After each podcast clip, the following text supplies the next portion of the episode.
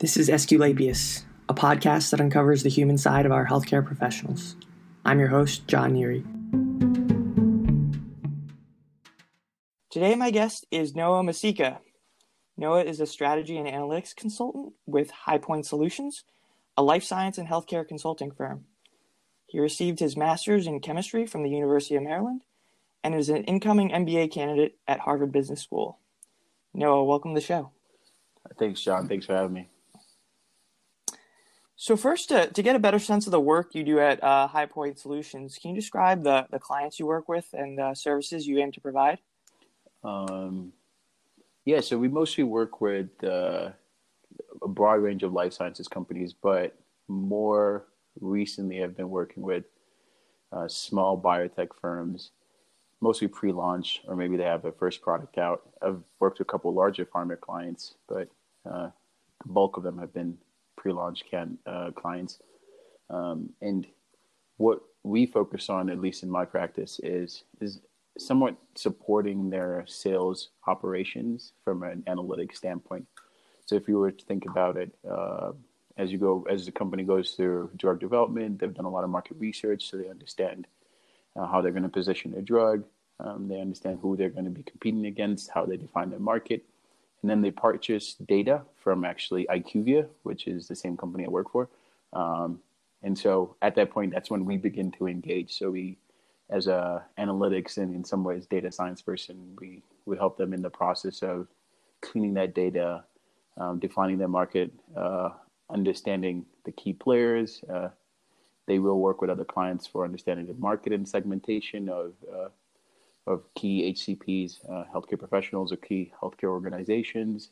Then they feed that into their overall strategic goals for which either channels they want to go through in terms of sales, or which HCOs or HCPs they want to focus on, or who they want to target.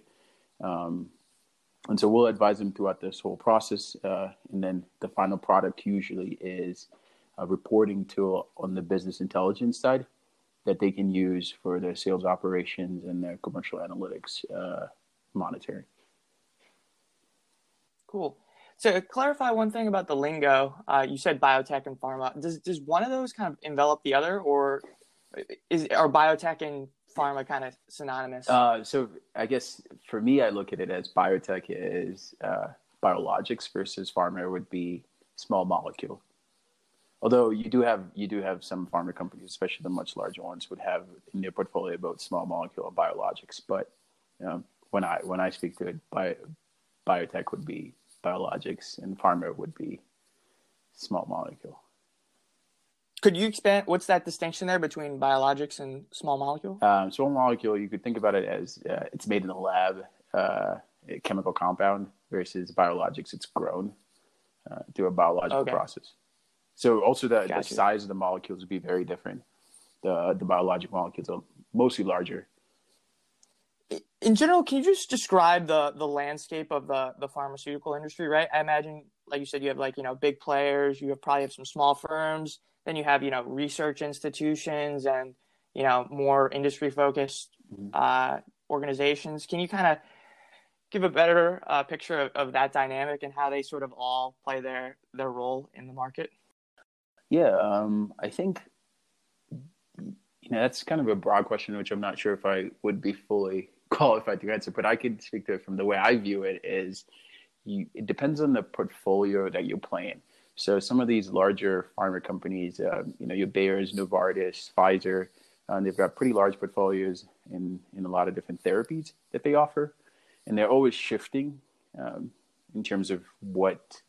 And it's kind of driven by reimbursement as well, but they're always shifting their portfolios to match the market needs and to maximize profit.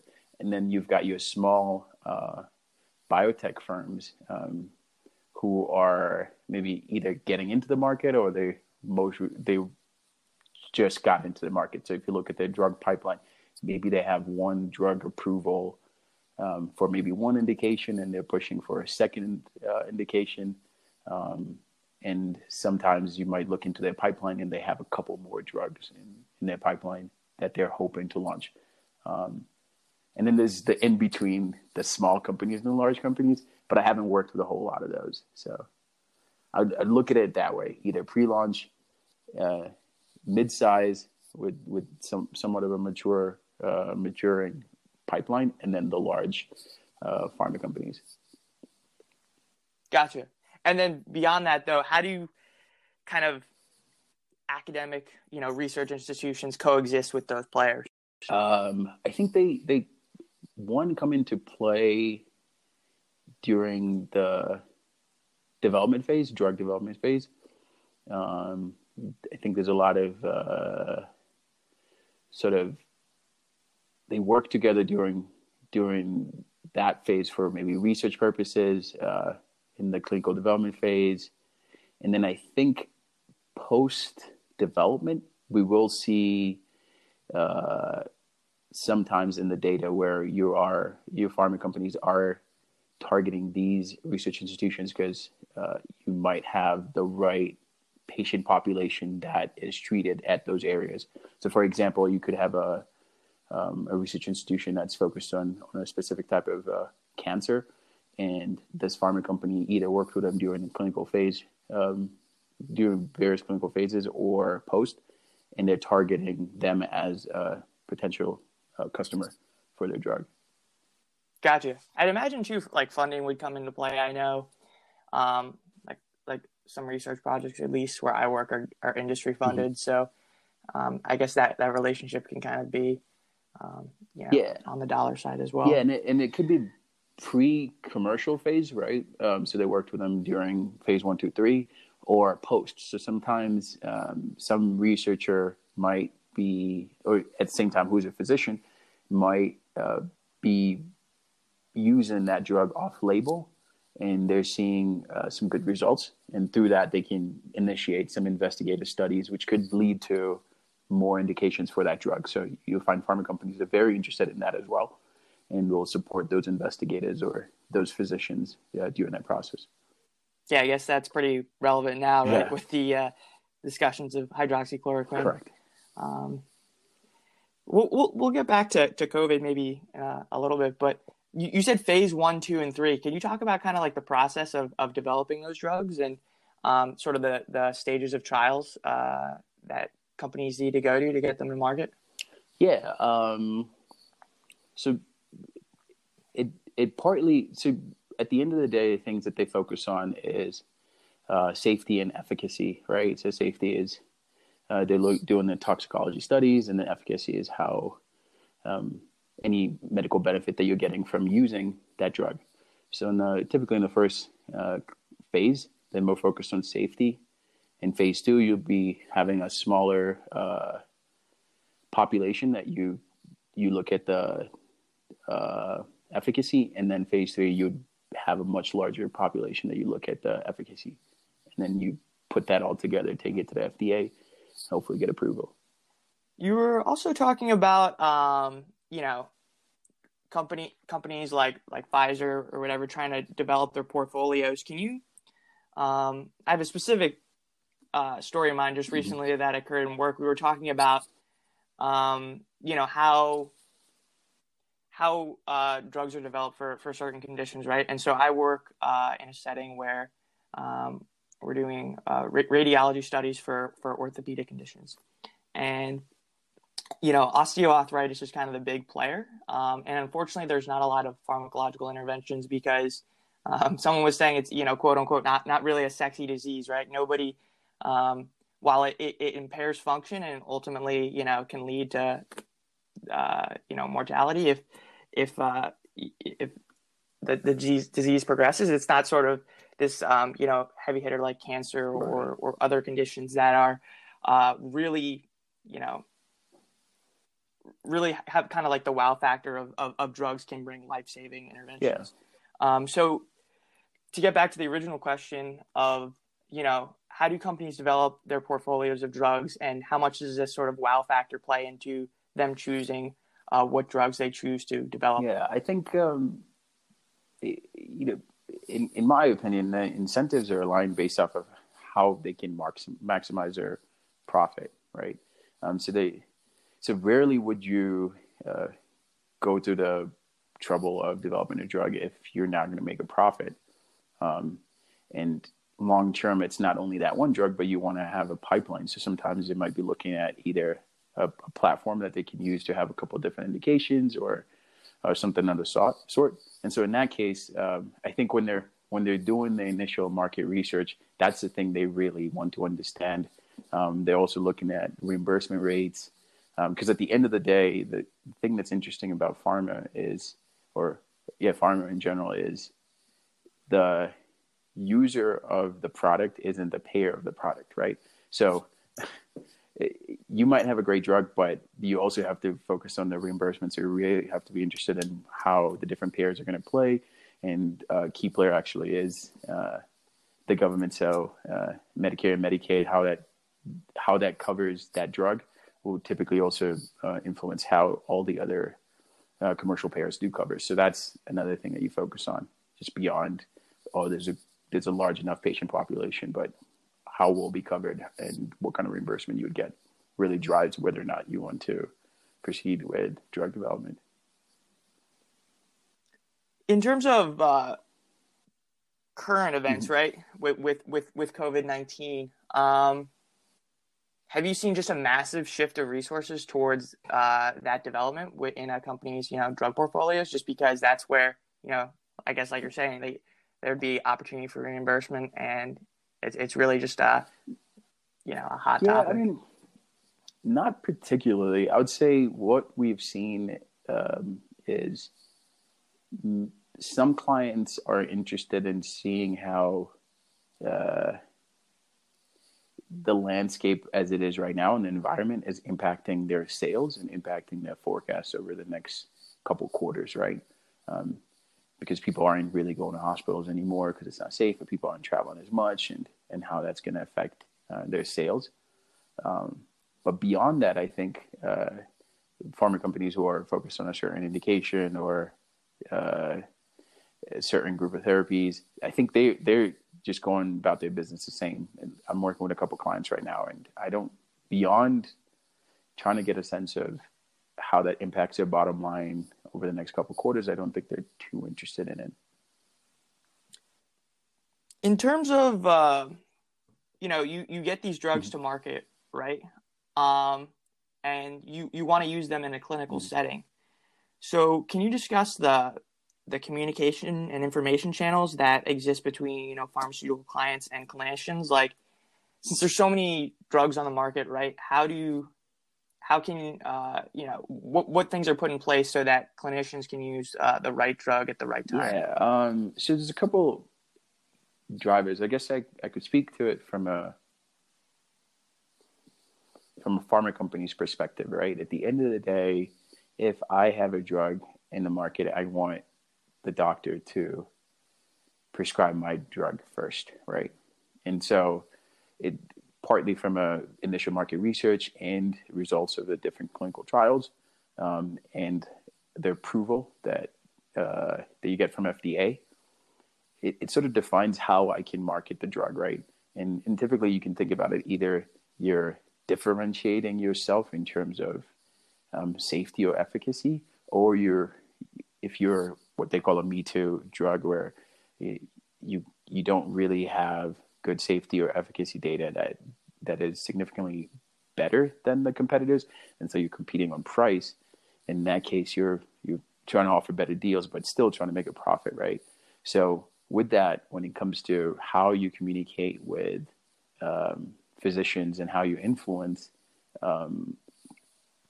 prescribing habits, pharma companies will have a couple of different field teams. So they'll have a medical field team, and they'll have a commercial field team. They also have a reimbursement field team and a clinical field team, but I'll just focus on the first two. So the medical field team will typically have discussions with physicians less on the promotional side. So they don't really talk about drugs, but they'll talk more about the mechanism. And they're really trying to develop these key opinion leaders and people who are interested in their drug more, and trying to drive that sort of interest in writing journals or papers or doing more research around their drug, because in some ways that's still good marketing. And then at the same time, you'll have your commercial field teams who are your traditional sales reps who are actually going to the doctor's office, and they have some pre-approved documentation and pre-approved literature that they're allowed to share, and they can have discussions around that. They might also influence prescribing habits through sampling, or giving samples of their drugs. So it just really depends, but mostly you'll see either the medical or the sales teams going out. I guess tangent to that, right? Marketing is also done to the consumer. You know, there's plenty of ads on television and in other media for drugs. And is that, you know, are most of the resources put towards marketing to clinicians? Because I guess that seems so probably a better target, but I guess go ahead. It's interesting. So I just wanted to clarify. I know you're talking about the ads that you see on TV. What's interesting, my understanding of it, it's not considered an ad as much as disease state awareness. And it's just a fancy way of saying we're not asking you to buy as much as, that's why at the end of the day they say, talk to your physician about this, right? Versus your traditional ad would just be, hey, we have a product and it costs this much, right? So that, yeah, because they're not exactly allowed to advertise, but they are allowed to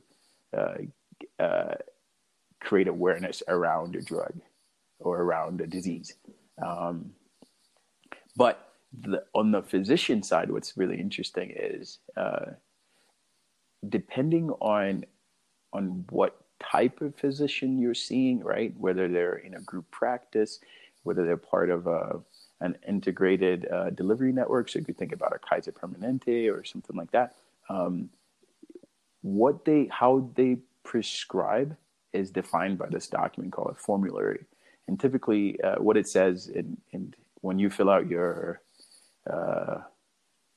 insurance forms every year, you get these explanation of benefits. And basically what it outlines is if you are going through a certain therapy, what's the first line drug that you get, what's a second line drug, what's a third line drug. And what I'm trying to get at is it's almost predefined. And so although the commercial reps knocking on physicians' doors does in some ways influence, what really matters is where your drug is positioned in that formulary. And but you're saying that's only relevant really for larger healthcare systems where they kind of have this, I guess, standard of care of drug use. Also on the insurance side, all payers have a formulary as well.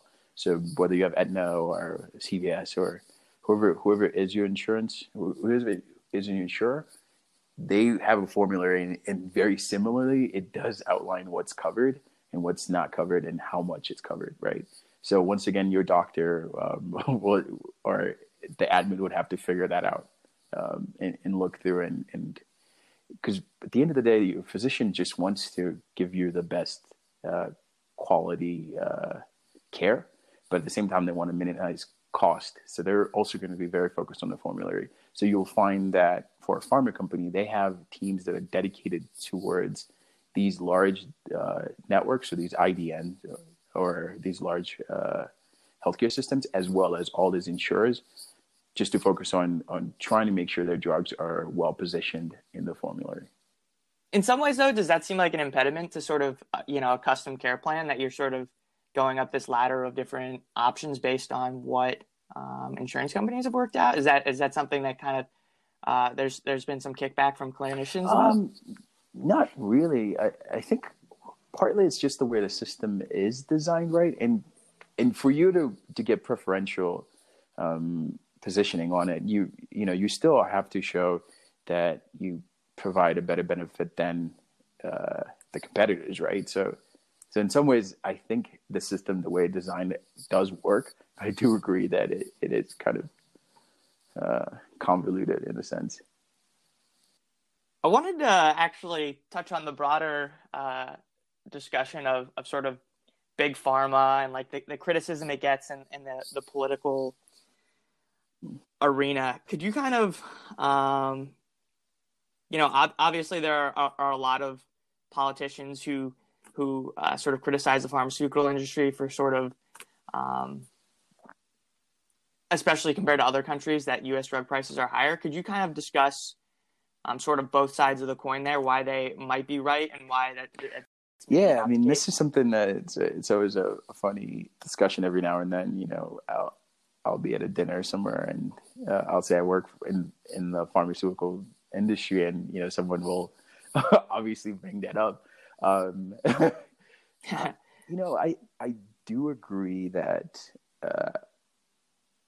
drugs are more expensive. I mean, people have done research, and you know, they compare with other countries, and yes, they are right. But I think there's a lot of things that feed into it, and it's not as simple as just asking a pharma company to charge less, right?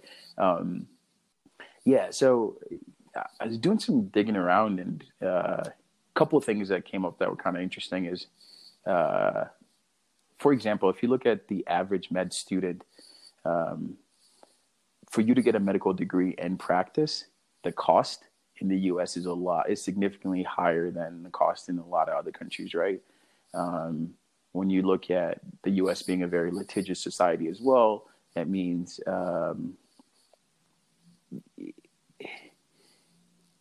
physicians have to insure themselves at a much higher rate than other countries. I think also in a lot of ways, if you look at the U.S. industry, a lot of new drugs and cutting-edge science, it's really coming out of the U.S. as well. So you could also think that the U.S. is, in some ways, subsidizing a lot of technology around the world. So there's just a lot of different sort of factors, I think, that play into why it costs so much. But then there's also a lot of admin as well, right? In some of these single-payer systems where you don't have to navigate 5 different payers and trying to figure out, you have to hire like much higher admin costs for you to get reimbursed for a certain service that you gave. I think that also prices into the overall cost. And that's why I think it's a lot harder for them to fix it than just asking pharma companies to lower their prices. Right.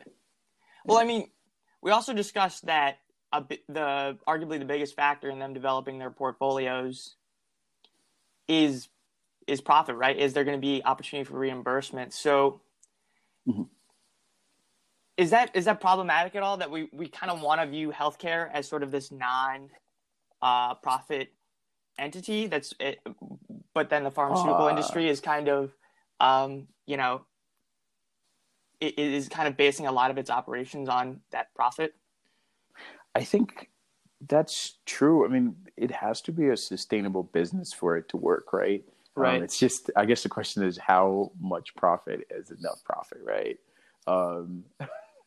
You know, that argument's always interesting because if I was a pharma executive, I'd also be thinking about my pipeline long term, especially if you're a publicly traded firm and you want to make more profit so you can reinvest it into the business so you can have more drugs coming out of your pipeline, right? And get an approval. But I think, yeah, the incentives do align in such a way that they have to price it a little higher than they should. But I think at the same time, it's the government's job to sort of regulate that, right? And I think that's right that they do bring that up, and I'm glad that they're focused on trying to regulate it. So I think every player is just playing their role. Right. Can you kind of just talk about the relationship? We talked about the channel between the pharmaceutical industry and clinicians. Can you talk about the just sort of the relationship between the pharmaceutical industry and the insurance companies? Well, yeah, it's interesting because it's the pharma company makes the drug, it's a manufacturer, markets to both the insurer and the physician, marketing to the physician so that the physician can prescribe, but then marketing to the payer so that the payer can reimburse, right? So they have a pretty strong relationship in that sense, and pharma companies really do focus on developing those relationships so that they can at least make sure they get preferential formulary placement. I guess on the flip side of the coin, can you just talk about, you know, we sort of touched on, I guess, the the flack that the pharmaceutical industry gets, but being a part of this, you know, greater you know, part of industry, can you explain how it's the role, like how you feel about the role of being in the healing part of that, you know, that pharmaceutical interventions, you know, have really played a big role in healing in our yeah, country. I do agree. And that's usually my like basic argument. The product we do provide, I'd be hard pressed to find some other industry that provides a product that's better than ours. Right. And going just quickly on a side tangent, when it comes to drug pricing, I think it's only going to get more interesting. Right. If you look at these new cell and gene therapies, I think Novartis has a drug that I think the sticker price was $2 million for a single therapy, but it's actually a cure, right? And so it's rare. Like there's very few drugs that are cures, and so if you really think about it, like how do you price a cure, right? And the way insurance is set up right now, where you renew your insurance every year. How do you make sure that that is covered, right? And what's interesting is so far, the drugs the indications that they've gotten, it's fairly small population. So it's like really orphan drugs with really low prevalence within the U.S. But, you know, if a gene therapy comes out for maybe one of these blood cancers or something on that sort, and there's companies that are working towards that, that's really going to change how payers work. It's going to have to change how people view what is expensive anymore, because we're now talking $1 million drugs, right? But they're all cures at the same time. So I'm interested to see what's going to happen as that progresses. But specifically you though, right? Like, do you feel in your work as a consultant in the pharmaceutical industry, like how do you feel that you're playing like a greater role in like the healing of people? I think so. Let's step back. I started off as a chemist, right? And then I felt that I was just doing cool science, right? But I wanted to swim up a little and really get closer to the patient. But I wasn't really thinking of going down the physician route. So then I sort of got into this consultant role, which has been pretty good and it's very eye-opening, but it's also very far removed from care, right? At the end of the day, I'm looking at patients as prescriptions or units sold, right? So I never really get to feel that I'm not close enough to the value that we're overall creating, right? But as I think about what my career, I would like my career to be and what trajectory I'm looking at, I'm thinking of getting closer to that. And I think that would bring a lot more joy to me. So right now, I'd answer is I feel I'm a little too far removed from it than I would like to be. Interesting. So how are you kind of pivoting? What role are you getting to be a little less removed? So I still like the data aspect. So I've been looking at it from a sort of function and scale / scope. So from a function, like what am I going to be doing within the industry? And I really like, I tend to really like the strategy piece. So I want to do something that's around that. When it comes to scope, I don't want to really focus on just one indication. So, or really one company, with a couple of therapies. I'd love to work with multiple companies. That would almost lean towards consulting, but at the same time, if I got into maybe venture capital in the biotech space, I think that would be pretty exciting because I could work with a lot of different clients. I'd be much closer to the strategy. I'd be working with early phase companies in that sense too. And I think they're much closer to their patients and they really understand that well. So I think I would be pretty happy if I make it to that spot. So that sort of leads me to like a larger question, right? Of the idea of pharmacy, right? We're kind of trying to impose a scientific model on the human body and develop solutions in that context. So is there sort of space for this human or spiritual side in that, or is that just inherently sort of is pharmacy kind of inherently devoid of that human side of medicine and healing? But human side, could you elaborate just briefly? Sure. Yeah, I guess my point is that right, pharmacy, we're developing scientific solutions to either cure or mitigate suffering caused by conditions. And in that kind of very rigorous scientific framework, does it leave little space for sort of, I don't know what other way to put it, this like human or spiritual sense of that is also a big part of healthcare and healing? I see. I think, and I've spent about a year or 2 years in Asia, in the last couple of years, right? And it's been pretty exciting, and it's a different approach to it, right? Maybe cupping or acupuncture, like a lot more Eastern style medicine. I think there's room for both, right? And I think just beyond even pharma itself and us creating drugs for cures or to mitigate symptoms, also you're seeing exercise coming into play. You're seeing nutrition coming into play, and alongside what you described as well. So I think a more holistic approach to healthcare and wellness, which is counter to the way we currently approach healthcare. Right, I wait to get sick and then go to the doctor. Right, I think that's really the way that we should be moving. And in some senses, maybe in smaller groupings or subcultures, some people are very focused on that as well. But yeah, I do think there is space for that, but there's also space for nutrition. There's also space for exercise, in health and wellness. Yeah, I definitely, I hope we head more in that direction. Yeah, I think just because even on the reimbursement side and insurance companies, I think they're starting to embrace sort of this more preventative, approach in terms of, in the long run, that'll be cost saving for them anyway. Yeah.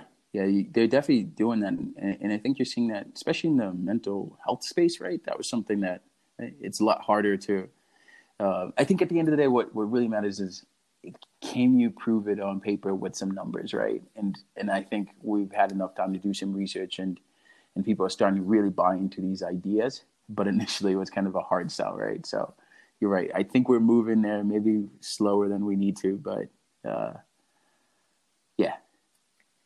The last thing I wanted to touch on that I just find pretty fascinating, that's, I guess, a big part of the pharmaceutical industry, is the placebo effect, right? Is that kind of considered, a pharmaceutical company's worst nightmare, that, your placebo rates are at 30 or 35%, and then your drug is at like 37%, and maybe distinguishable from the placebo, maybe not. And can you just talk about the role that plays in the industry as a whole in terms of validating drugs?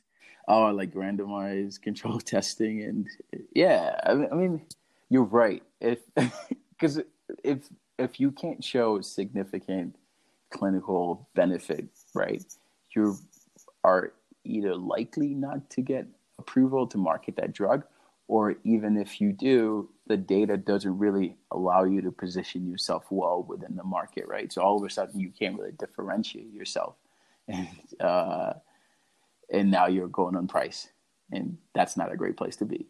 But yeah, the placebo effect is it's real. I mean, I think it's not necessarily the placebo discussion, but if you look at the COVID situation, and I think it's remdesivir. I don't know how to pronounce it well, but yeah, I think it's remdesivir. Yeah. I'm pretty sure that's the most mispronounced word in the U.S. in 2020. Yeah, their results were, I think they were reducing hospitalization time by 4 days, right? Which in some senses is, it's great, right, for a throughput perspective, right? If you're seeing X number of patients and you can get them out faster, you can treat more. So I think that's sort of the angle they're going to, in my opinion. But generally, it wasn't very significant, right? It's not a cure. It's not like if they had like 5 days or something, it would be pretty great, right? So even for pharma companies, sometimes the results that come out aren't that great, right? And even if they're not, you do just try to figure out how you're still benefiting the system, because at the end of the day, you have to figure out how to market your drug, because you did spend a lot of money during your drug development and clinical trial phase. So I think that's probably the angle they're going to go with, and maybe a couple others. But they always find they have to find a way to justify the costs that they get market. Yeah. Well, I mean, I think another argument I've heard regarding sort of the placebo effect is that, you know, if you give someone a placebo and you tell them it's a placebo and it works, is that sort of medicine, right? And yeah, you're right. I think it is, right? If you sort of have a relief from whatever symptoms or sort of condition you're experiencing, that is like medicine, even though there might not be sort of rigorous clinical trial to prove it. And it's not, it's not going to harm you or hurt or really help you scientifically anyway. I guess I think it's still kind of medicine, but it's definitely, a little spicy for sure. Yeah, it's fascinating. I think I remember once reading about placebo surgeries, right, where they go in and but the thing about it is, and I'm still sort of developing my thoughts around this, but each human being is very different, right? And that's why like genetics is such a key play, and since you're seeing all of this like push or trend towards precision medicine, right? Like really understanding your genetic code. But when you think about how clinical trials are run, it's a random set of people that's designed to say, if I can show clinical benefit within the sample population, then it should work in general.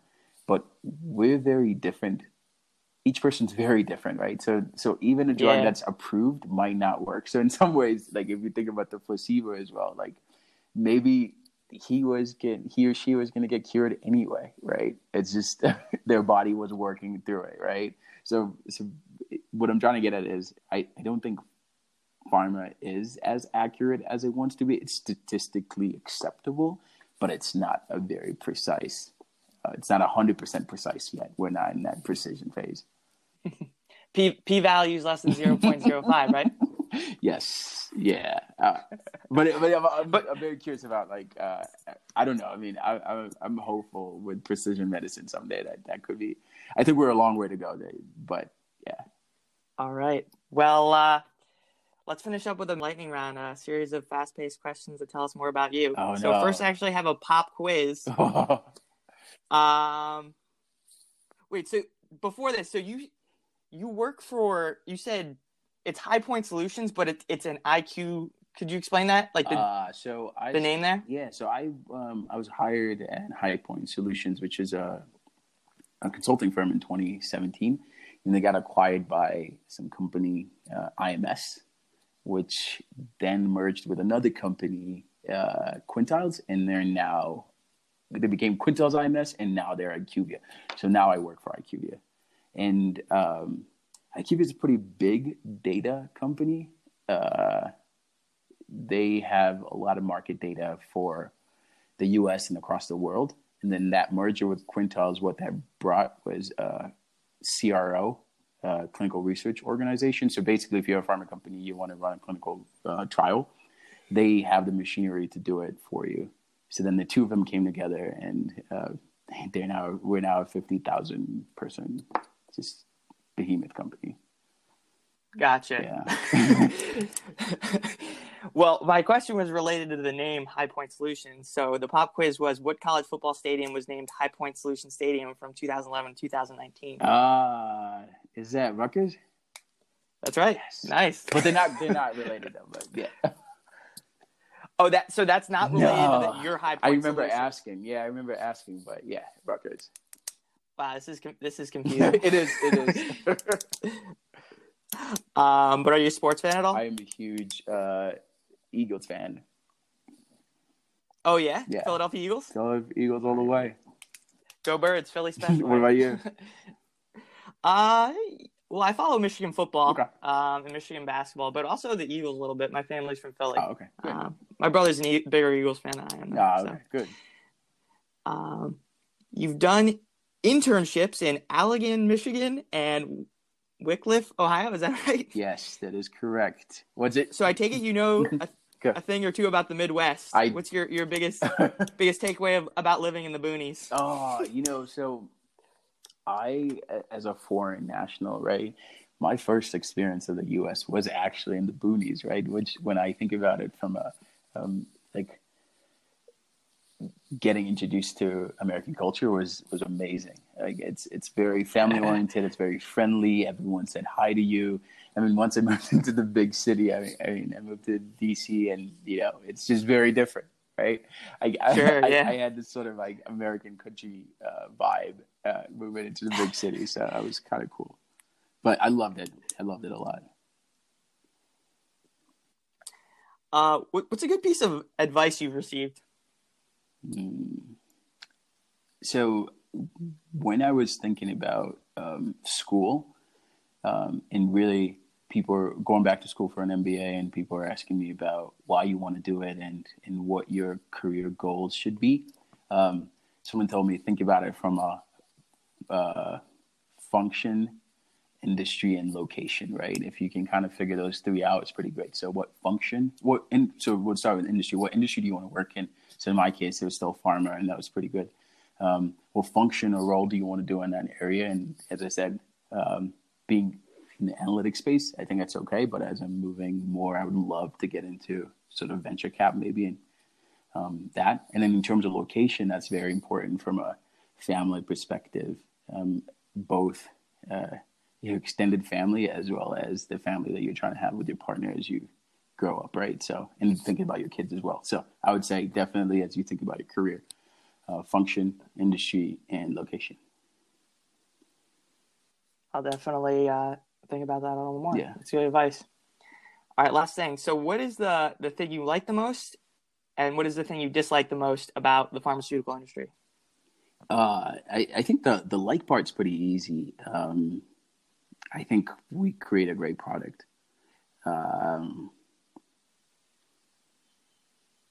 And I think the benefit that we provide is great.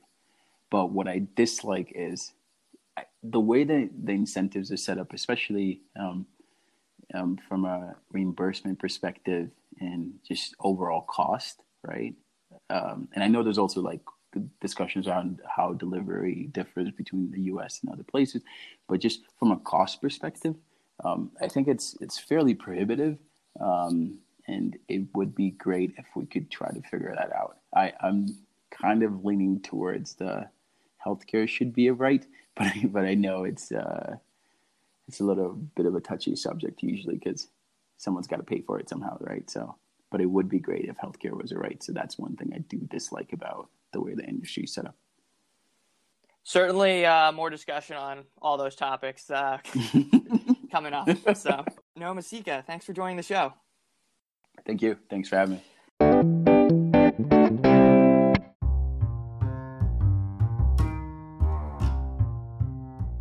That concludes this episode of Esculapius. Till next time, I'm your host, John Neary. Be well.